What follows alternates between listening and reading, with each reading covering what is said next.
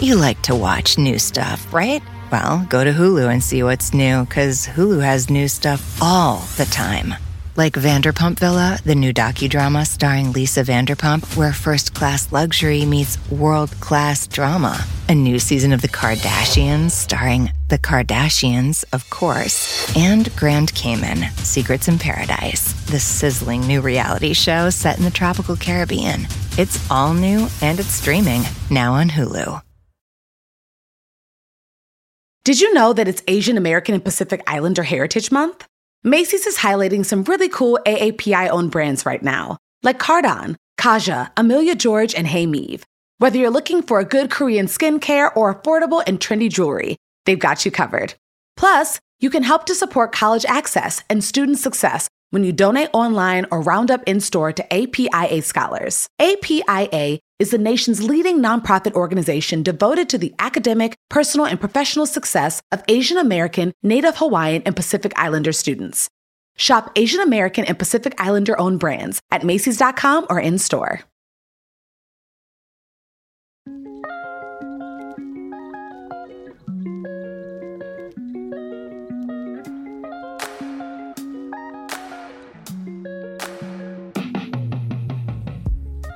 Hey, y'all, and welcome to Trials to Triumphs. I'm Ashley Blaine Featherston Jenkins, but you can call me ABFJ.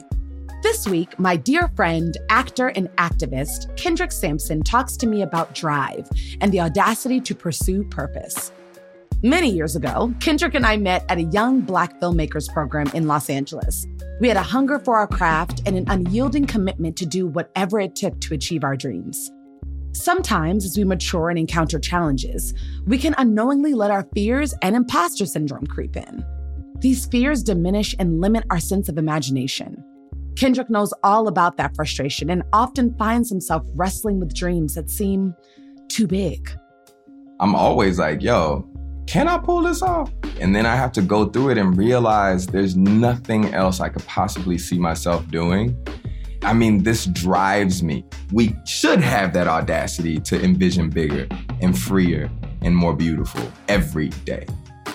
Kendrick's drive and audacity have opened up many doors for him. On screen, he starred in ABC's How to Get Away with Murder and HBO's Insecure. Off screen, he spearheads Build Power, a nonprofit that provides mental health resources to help heal the trauma of police brutality.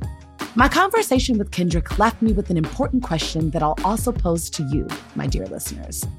What bold dreams might your drive and audacity unlock? And in our Sankofa moment, Kendrick reveals the world class performer and activist he would have joined in the fight for change. He's so powerful, and I could learn creatively from him and what international solidarity meant, what supporting these countries in the height of their liberation movements meant. And I want to sit at his feet and just learn.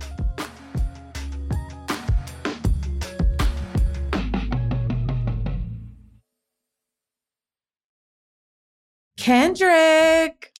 What up? Hi, my friend. How you feeling? Oh my gosh, I feel great. I'm so happy you're here. I have a cajillion things I want to talk to you about. You to me are a dear friend, but also just one of the most interesting people I know. And so I'm really excited for everyone else to just dive into just how interesting you really are and your life has been. I, am just really looking forward to it. But first, do you remember how we met? Of course I do. Okay, Kendrick, you tell the story. You tell the story. what? Uh, we, we ain't got to say how long ago. Well, no, it was probably we about, should. Yeah, it's probably about 14, 14 years ago. It was 2008. Like 2008. Yeah, and it was um, American Black Film Festival when they when they came to LA. They had mm-hmm. a young mm-hmm. filmmakers program. I yeah. barely scraped by. This dude Theo Perkins was helping. um, was helping Ghana Odette put this this young black filmmakers program together, and we it was me, you, Paige Hurd mm-hmm. this dude mm-hmm. Ben Foster. You were still at Howard, yeah. Um, like I'm trying to think of who else was in that crew, and we got to listen to folks talk and um, learn from them, sit front row. We got to ask mm-hmm. questions and have our little questions prioritized. It's, you know, it felt good. It felt good. Yeah. And we got developed lifelong bonds. I mean, it's the serendipity is is just the alignment is beautiful. Like seeing how yes. how everybody's grown. And you know, just even sitting here talking to you about where we were in 2008 to where we are now is just it's impressive. I was going to say amazing, but I think it's impressive. Like we really yes. and truly have kept the faith and just kept on trucking along. And we have amazing careers doing exactly what we want to do. Mm. But we're going to get into how we started, where we started, and how we got to where we are now. Exactly. But I just, I remember meeting you, Kendrick, and we just instantly had a bond. We just yeah. had a bond. Yep. I think we knew that we were going for the same type of stuff. We were yep, similar absolutely. type of people. And um, you know, to just see where you are now in your life and your career, I am so proud of you, my friend. I really, really am. You like to watch new stuff, right? Well, go to Hulu and see what's new, because Hulu has new stuff all the time like Vanderpump Villa, the new docudrama starring Lisa Vanderpump, where first class luxury meets world class drama. A new season of The Kardashians starring The Kardashians, of course, and Grand Cayman, Secrets in Paradise, the sizzling new reality show set in the tropical Caribbean. It's all new and it's streaming now on Hulu. When you need mealtime inspiration, it's worth shopping Kroger, where you'll find over 30,000 mouthwatering choices that excite your inner foodie. And no matter what tasty choice you make, you'll enjoy our everyday low prices, plus extra ways to save, like digital coupons worth over $600 each week. You can also save up to $1 off per gallon at the pump with fuel points. More savings and more inspiring flavors make shopping Kroger worth it every time. Kroger, fresh for everyone. Fuel restrictions apply. But before we get into it, I want to start with some icebreaker questions. Okay. Okay. So, icebreaker question number one Kendrick, what is your favorite comfort food from home? Ooh, damn, that's hard. Um, you can pick two. I'll give you two, Kendrick. Yeah, I would say probably I, I love soft shell crab. Mm. Um Love soft shell crab, like Creole. You know, put a little sauce on there, a little you know remoulade, whatever.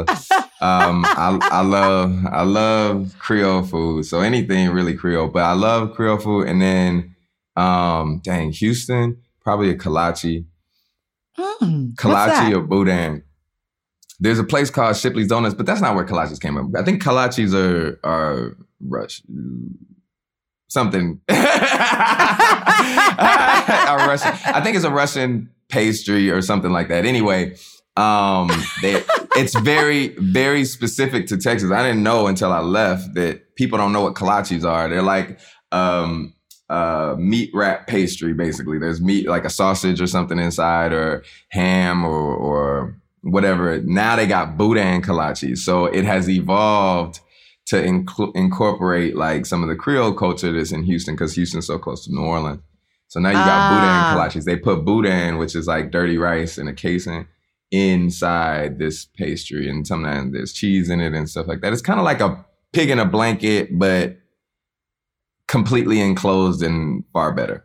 Ooh, I just had a boudin in um New Orleans for Essence Fest. Yeah, yeah. I didn't I I will I have to admit I didn't get my life. I really really wanted to. I, I could really... tell because you called it a boudin. Uh,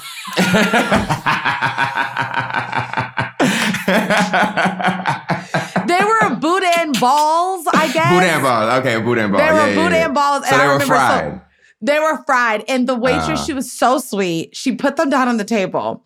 And I was like, oh, what are these? She was like, you just got to try it. And I was like, uh. and so I tried it. She like stood there and watched me try it. And I was like, I I thank you so much for this. This is not my favorite, but I so appreciate it. Soft shell crab, I can get into. Although I think it's interesting you say soft shell crab because I'm a from Maryland, so I love crab. Right, but right, most right, right, people don't talk about soft shell. soft shell is see, like an yeah. underrated seafood, yeah. I think. Cause then you ain't gotta see, cause I love crawfish, I love shellfish, right? But mm-hmm. them things take a lot of work. You know, you. Mm, I like the work. I like the work. Yeah. I, I don't when I'm hungry. Yeah. I, if I'm cool and passive, I got to eat before I go to a crawfish boil or a crab boil because you know, as long as it take to get that little piece, I need some bread. You know, I'll be over there looking for the potatoes, and the, I'm like, I need something to fill me up. Oh my god. so, god! Soft shell crab, you just eat the whole thing. That's a okay. That is a very good response. I love that. I want to start at the beginning. What did Houston teach you? Oof, man. Uh, or should I say? Maine. No, uh, Houston. that's Houston, Maine so much, so much. Taught me how to drive reckless. It's such a diverse place. Like even within blackness, right? There's it's like the mecca of Nigeria in in in uh the United States. So mm. anybody you ask who's Nigerian probably got, especially if they Igbo, they probably got some family in Houston or they oh, wow. grew up there or whatever, or Dallas. It's it's uh, there's a lot of people. It's a huge port as well, so there's a lot of Caribbean folks um, and a lot of Asian folks, just like super diverse. And I still grew up around like really powerful and strong black folks, uh, resourceful. I learned how to be resourceful. I learned how to hustle. I learned Southern hospitality. We got Juneteenth, right? Right down the street, depending on where you live. About you know, 30 minutes, 45 minutes, you get to Galveston. That's where the last slaves were informed that they were free, right? That's Juneteenth. There's a huge fine art scene. The, the Alley Theater is, you know, world famous. There's like, like people don't know the art museums, um, and and the culture that is in Houston because there's a lot of money. There's also a lot of oppression. There's energy, right? It's the mm. hub of energy. Um, so you've got all of these evil companies out there. Um, and at the same time, you have a, a, culture of resilience and revolution and power. Um, so it taught me a lot and, and kind of where I sit um, with all of those beautiful artistic and culinary and cultural endeavors that surround Black folks have, have created who I am um, and I'm slow as hell. I'm slow. I love chopped and screwed music. That's Houston. I'm like, I'm slow for Houston. You know what I'm saying? I love the grills. I love, you know, everything. I, I love my people, my family, and the community that I grew up in. There's no other place I would I would trade um, mm. to to grow up in. I love that. Houston's amazing. So one of my we've had a lot of guests on the show actually from Houston, and everyone speaks Come of Houston honestly in a very similar way. And and the experiences I've had in the city, having been many times, I too think it's just a really special city. And um similar to New Orleans, it always feels like home. I always feel welcomed. I want to get into your upbringing. Uh, mm. You're biracial, and mm. I want to know what that was like growing up. What what are the greatest lessons you've gotten from your parents? I mean, it was more. I mean, I got a lot of lessons from my parents, obviously, um, but it was uh, my existence taught me more. I think, mm. um, just mm. like who I was and how I sat at the intersection of right intersectionality. I understood long before I knew who Kimberlé Crenshaw was. Right, who coined the term intersectionality. People made sure to remind me that I was biracial in good ways and bad ways. I say a lot of the time, you know, because I don't, I don't identify necessarily as biracial. It's I was actually like a, just about to say that. Like, do you even? It's more I, like that's actually a, really fact good. than yeah. you know an identity. It's mm. like hmm. my mom is white, European of European descent, but we also know white is a white construct, right? Yes, it's an oppressive yes, construct, so it's not yes. really a race. Yeah, you know what I'm saying? White mm-hmm. is not a mm-hmm. race, so how am I biracial? But this, this mm. is a whole. Mm. You know, we don't we don't have to get it. but no, I know real. that people. That's really real. When people see me, right? When people see me, and I, I talk about this all the time. I'm like, no one's ever come come up to me and been like, oh, I listen. I I know you're white, but what else? You know, like nobody, nobody's ever like when I first got to LA, people were like, you know, so people know you're black, and I'm like, well, yeah, I, I haven't ever had no one no one's ever mistaken that. it's always been pretty obvious for everybody else. Um, yeah. So um, it was always weird to me, and and not weird. I won't say that. I, I definitely always understood the confusion. It was hyper apparent to me because it was since I was I was very young. There were not a lot of interracial couples. Mm. My mom's family disowned my mom because she married a black man. My wow. dad's was a foster child, so you know he ended up in the foster system. He was an orphan.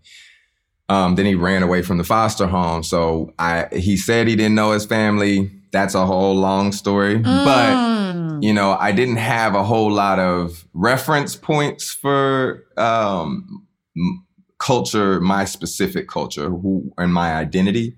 So I had to go out and search for it. Wow. And I've always felt like I'm I'm searching for it. And as I went out seeking other people that had that same those same you know questions and those same identity explorations or whatever, I met you know first generation folks. I met black nerds, and I found my culture um, in that misfit area, in that in finding those who weren't confident in their identity and and are confident in that like, okay, cool. This is what it is. I do live in this gray area and it's beautiful, you know, and the more you realize everybody kind of lives in that gray area, it's just who's accepting it and who's willing yeah. to, you know what I'm saying? Yeah. So that was kind of my my biggest lesson from my identity and, and I, have learned that I was taught to not like certain things, like our countryness, mm. right? We were super country. So my dad, I have a watermelon patch out out back. I am I ain't gonna lie, I'm in a bougie place. You know Wait, in Los Angeles, you have a watermelon patch? I got a watermelon patch. You Wait, what? what? Watermelon's my favorite fruit. I need to be getting fresh watermelon from your backyard you know, we're country. I know what composting is. I just thought that's what we did, but that's also a way that we can heal our environment. I didn't know that. Um, we had a compost pile. We had a garden. A lot of people don't understand land ownership and stewardship is a way to freedom. Th- those types of things that I was taught and didn't know. You get what I'm saying? Mm-hmm. Like I was taught them and I was taught to hate them. Wow. Wow. Wow. So, okay, wait, Kendrick you were taught to hate them. Mm-hmm. Looking back, why was that? I mean, it's systemic, right? It's like mm-hmm. one of your tools to freedom is your blackness. Lean into it. You know what I'm saying? We're always taught to lean out of that, to diminish ourselves. If somebody calls you country in school, right? You want to say, say that, no, I'm elevated, right? I'm this, I'm that. And that's how you're taught to hate, you know, mm-hmm. those things and you grow up trying constantly not even realizing you're distancing yourself from the tools that will get you free. Yeah. What about your mom? What is like what would you say is the greatest lesson you you you've received from your mother? My god that I wouldn't be able to boil it down to one, but she's because she, yeah, she taught me everything. So I used to try to be like my mom. I was just like, mm. I want to be successful like her. I want to come in and command a room like her. She grew up as a woman in management in the energy sector in Houston in the 70s. She was there for 37 years. This is when women weren't even really like typing you know what I'm saying? Like, yeah. like, she was, she was, you know, there were, it was a rising workforce of women, but not nearly, especially in the South, um, to the degree that she was going to work at an 0500, uh, Fortune 500 company and, and be in management or anything. So she taught me a lot of things about, you know, how to cook and, and, and take care of family. I used to cook for the whole family sometimes, mm. a lot of time, you know, how to care for people because she didn't say, I love you um, growing up, she kind of stopped after they got divorced when I was about five or whatever. She kind of stopped believing in love. That's my theory. Um, until I was an adult and addressed it with her, just to ask. I'm like, why don't we say I love you and things like that, right? It wasn't a whole lot of affection, but I think the biggest lesson, to be completely honest, and you know, I hope she doesn't hate me for this. the, she wouldn't. But, you know, the the biggest lesson honestly was to follow purpose. Um, cuz I realized her passion was counseling and music. Um, and she went into sales and then management in the energy sector because she was good at it. But just because you're good at something don't mean that's what you're supposed to do. That's capitalism. That's, you know, we should be driven by purpose. I watched how miserable she was and how she worked and gave that company all that she had. And then um, she worked for Xerox 37 years in the energy sector. And 37 years, they forced her out. Very ugly. Um, and after that, I was just like, I'm I'm gonna follow what I love, you know, yes, and yes. and I'm gonna be great at that, and I'm gonna pour everything into it because at the end of my life, that's what's gonna make it worth it. You know, mm-hmm. I'm a struggle regardless, but you know, if I did everything I could to use the things that I'm most passionate about to fuel that and tool that, then you know, I've done my job, and I could feel really good uh, leaving, you know, the world better than I found it. You like to watch new stuff, right? Well, go to Hulu and see what's new because Hulu has new stuff all the time. Like Vanderpump Villa, the new docudrama starring Lisa Vanderpump, where first class luxury meets world class drama. A new season of The Kardashians starring The Kardashians, of course, and Grand Cayman, Secrets in Paradise, the sizzling new reality show set in the tropical Caribbean. It's all new and it's streaming now on Hulu. You know, we talk a lot about how we are our ancestors' wildest dreams, but oftentimes we're our parents' wildest dreams. Yeah. You know what I mean? Like that to mm. me, that's that's the goal. It's like it's we're supposed to look at our parents and who they are and oftentimes who they wanted to be mm-hmm. and and use that as as as ammo as energy as a charge to to take us to where they honestly empowered us to go and and sometimes mm. sometimes our parents have the words for it other times they're just the example for it right? right and it sounds like your mom was just such a good example of son go after everything you want. I didn't do that. And also, you know, it's it's generational. I think most of us in our generation have parents who we would all say the same thing. And I think what we're dealing with now with our generation is we're a little bit in the middle.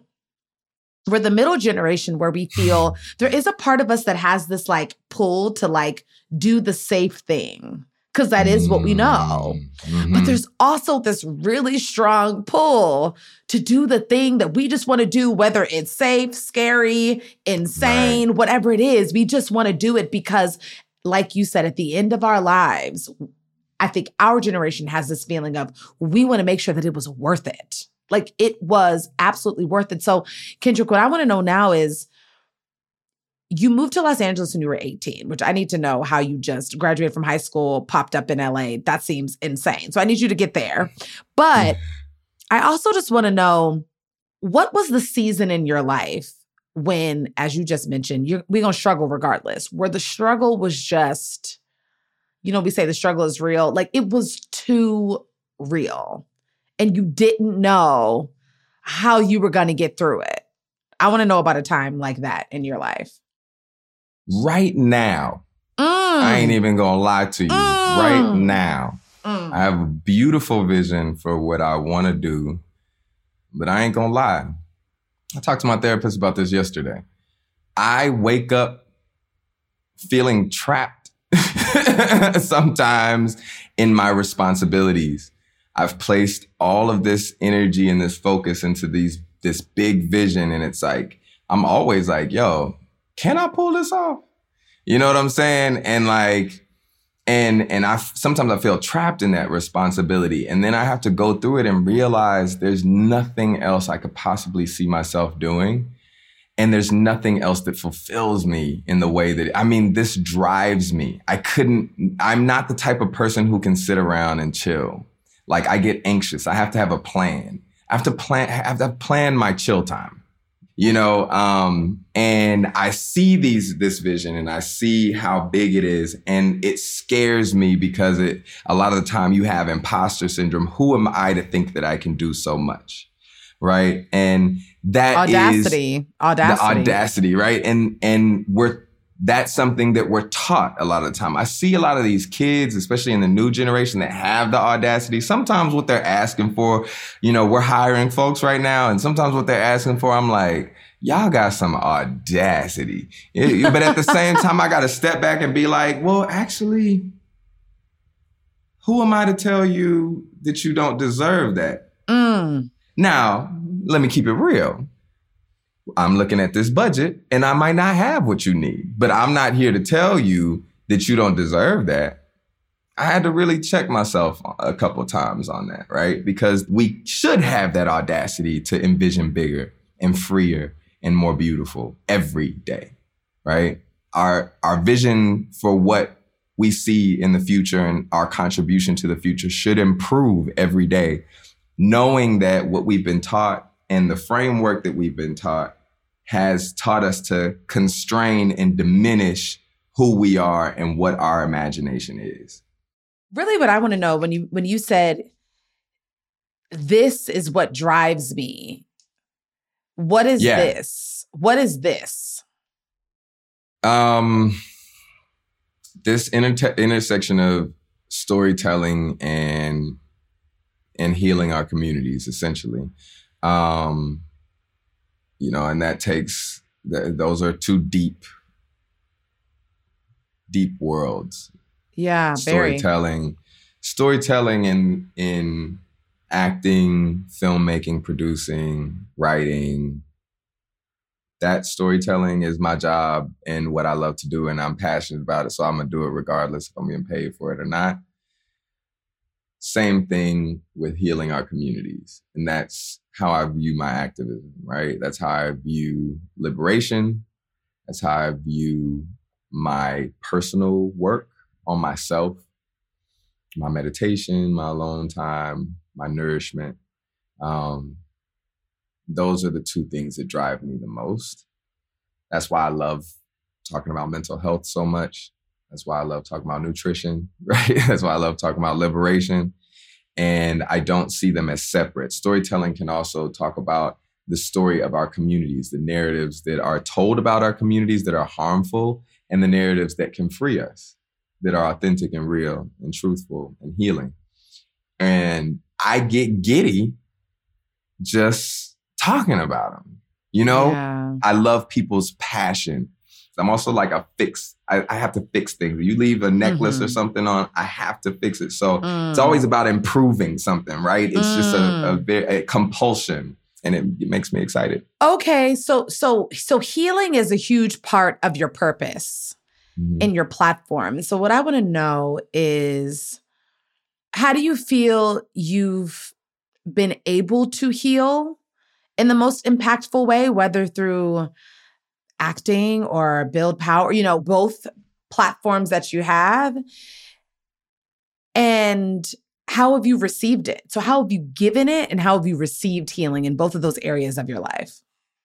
There is a catharsis in acting if we do it in a healthy way. There are unhealthy ways to go about acting and preparing characters and learning scripts and such. Mm-hmm. And there are mm-hmm. healthier ways. In the healthiest ways, it can be cathartic. It can help you explore who you are. One of the best lessons I've gotten from acting is not to judge any of your characters, right? Mm-hmm. And so mm-hmm. that helps me thinking about that to not judge folks and to understand that I can be in that mm. situation and to put it into practice because you know most people have to do that in life through trial and error but we get to do that on stage or in safe spaces where we get to uh, rehearse together and i love that one of the biggest privileges that we have i think as actors is that we get safe spaces to explore our imagination everybody should have that mm-hmm. you have to mm-hmm. have imagination to understand or to envision what your life could be on the other side of healing mm-hmm. right? In my in social justice, I would say, or in the movement work, it's and with Build Power, it's being part of the work. At the beginning of the pandemic, we were already like quarantine is a trigger word. This means you know, substance abuse will rise, mental health issues will rise. You're talking about pandemic and recession. Like, this is a bad recipe for poor mental health and substance abuse issues. And violence. And so our first things were safety and, and mental health resources. And we get to help in that way. We get to amplify work with our platform. We get to provide the education. We get to teach people how to organize. We get to co-organize protests, but more it's it's the behind the scenes work that we do every day that stretches us, that builds community. It's healing to participate because yes. in the participation you learn the tools that you get to heal yourself. Mm, that's good. Kendrick, I have I wasn't planning on asking you this, but I want to ask you this before we get out of here. When and or where do you feel the most safe as a black man? Oof. Um. And wait, before you answer, I the reason I wanted to ask you is because I realize, uh, as I've been having this wonderful conversation with you, that we don't oftentimes ask this question to Black men. I don't know that I, I'm sure it has been asked, obviously, but I cannot think of when this question has been asked when the safety and the protection of Black men of Black people, but especially Black men, is very, very important. And so I want to know when and or where do you feel most safe? Damn. That's a really complex. I'm sitting here thinking through it. I think I'm gonna preface it by saying I think that the answer, the true answer is a little problematic. Um, I feel safest surrounded by black women. Here's the problem with that. They're not supposed to be protecting me. you know what I'm yeah. saying? But in my life, that's where it's been. Even the men in my life were introduced, you know, the older men in my life were introduced by women. They're connectors. They're, they're always looking out for us. I'm very um, grateful and and proud of the journey that I've had, and it was only because y'all created that environment where I can be safe and and safely explore my imagination. Mm, That's wow. Mama, you know, Mama providing a safe home environment, Marilyn introducing me to church, and uh, and and um, Pastor Frank so that I could have food. You know what I'm saying? He was from Houston yeah. and would make Creole food. You know uh, Fatmata uh, vying for me when she was an assistant, um, my, our agent, black agent, black woman, right? Back when I met you, I was out there. I ain't had nothing on my resume but commercials or something like that, and they were like, "That ain't good enough." But I was turning down roles, and I had a black woman to be like, "Yo, I I know that y'all want to drop him. I know that he ain't got mm-hmm. nothing on his mm-hmm. resume, but." I just want to advocate him for him on on his behalf, you know. Or she would be submitting me when other people forgot about me. Mm. So for me personally, that's how I felt most safe. Now, I should be able to say that around black men. Um, but there's a lot of toxic masculinity in our, you know, and we, you know, I I'm I feel safest around certain black men that I know really well. Um, but even in my family, you gotta we gotta pick and choose and be yes. careful, you know. So that's how I feel. More recently, I would say it's when I'm surrounded by my community, my people that I have been super intentional with, um, that I understand, know, and agree with yes, my your values. Cur- your curated community. Yes. Yeah. And most of them are black, uh, yeah. but have a lot of brown folks in there, and you know, and my mama, my favorite white person. Um, but yeah, I have you know people really strong and incredible, incredible people around. That's me. amazing. Um, yeah, that's where I feel I feel safest. I love that, Kendrick. What has been your takeaway from our conversation today? To keep building with folks like yourself. When you meet people, I was thinking about this earlier. If you think about us as kids, you know, it might have sounded like we're kind of bragging in the beginning and we don't, we can't take all the credit because our community has really yes. driven us. So we're proud not only of the work that we've done and been able to accomplish, but the the dr- work that drove us there and supported us to get us there. But the other thing is, it teaches me to really look at these kids. Just like I said, I look at them sometimes. I'm like, you got audacity, homie. Um, but but then I go back and I'm like, all right, partner, you need to chill. Like, actually, these kids should be able to dream like that. They need to maybe a little bit more perspective, but like, but they're doing incredible things. There were so many times where I had these ambitious words or thoughts when I was a kid, and people would shoot them down or say whatever, and I would it would play in the back of my mind. And I wonder if I had somebody like me to see me and see my potential and that it's not a dream and that it's not unfounded and that it is possible to encourage me in that and to give me the tools that they had um, earlier and to help me understand those at an earlier age, I would have been exponentially more powerful, I mm-hmm. believe. And so mm-hmm. it's my job now to encourage that in them and see it in them.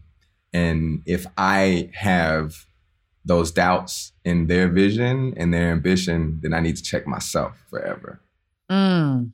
My takeaway, Kendrick, is I'm really focused on audacity on audaciousness like mm. i i'm thinking about president barack obama's book the audacity of hope and i i always thought it was such a great title for a book mm-hmm, like mm-hmm. oh it's so good because it applies to all of us and what he's saying and the book is amazing but what he's saying is basically it was him being audacious that got him to where he he he is right mm. it's us being audacious having mm. audacious dreams that we are able to have the careers and the lives that we have now we're able to still be connected years mm. later having met in 2008 at a young filmmakers program yeah. right I just want to encourage, I'm encouraging myself, I'm encouraging you, I'm encouraging everyone who's listening to just be more audacious. Yeah. What's the worst that can happen? Yeah. yeah. Somebody say no, they don't get it. Okay, like keep going. And yeah. so I am going to add a little bit more audacity mm. into my my the way I'm going to add more audacity into the way that I move throughout the world yeah. because I feel like that's going to get me closer to leaving the legacy that I know God intended for me to leave. Come on and give yeah. a preach. Give a come on and pass a collection cash app offering plate. Um, I prefer um, Venmo, actually. I prefer Venmo. Uh, no, Kendrick, listen, I adore you, my friend. I'm so grateful that you joined me. And most importantly, I love you dearly, but thank you for saying yes, Kendrick. Thank you, thank you, thank you, thank you, thank you. Thank you for inviting me. I appreciate you always.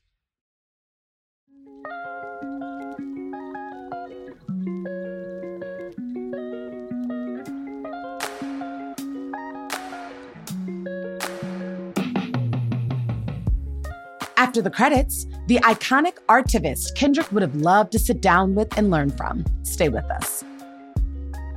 Thank you for listening. This podcast is produced by LWC Studios for OWN. The show's executive producer is Juleyka Lantigua. This episode was mixed by Kojin Tashiro. Managing producers are Camille Stennis and Paulina Velasco.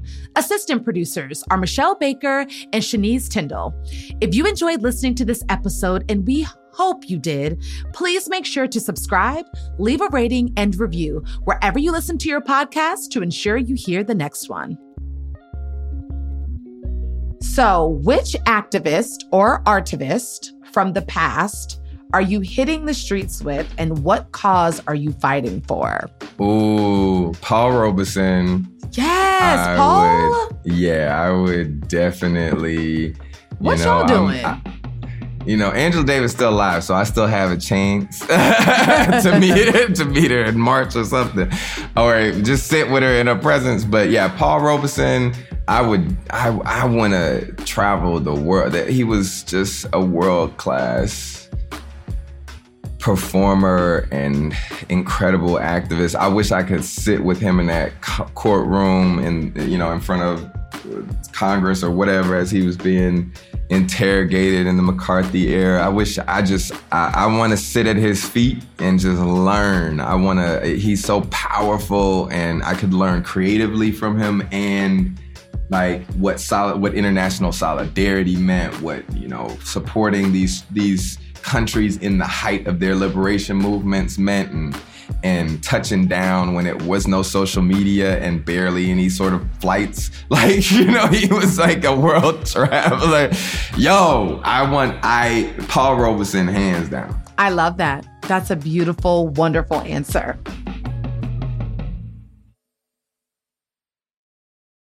Life is a highway, and on it there will be many chicken sandwiches. But there's only one McCrispy. So go ahead and hit the turn signal if you know about this juicy gem of a detour. One, two, three, four. Those are numbers. But you already knew that. If you want to know what number you're going to pay each month for your car, use Kelley Blue Book My Wallet on Auto Trader. They're really good at numbers. Auto Trader.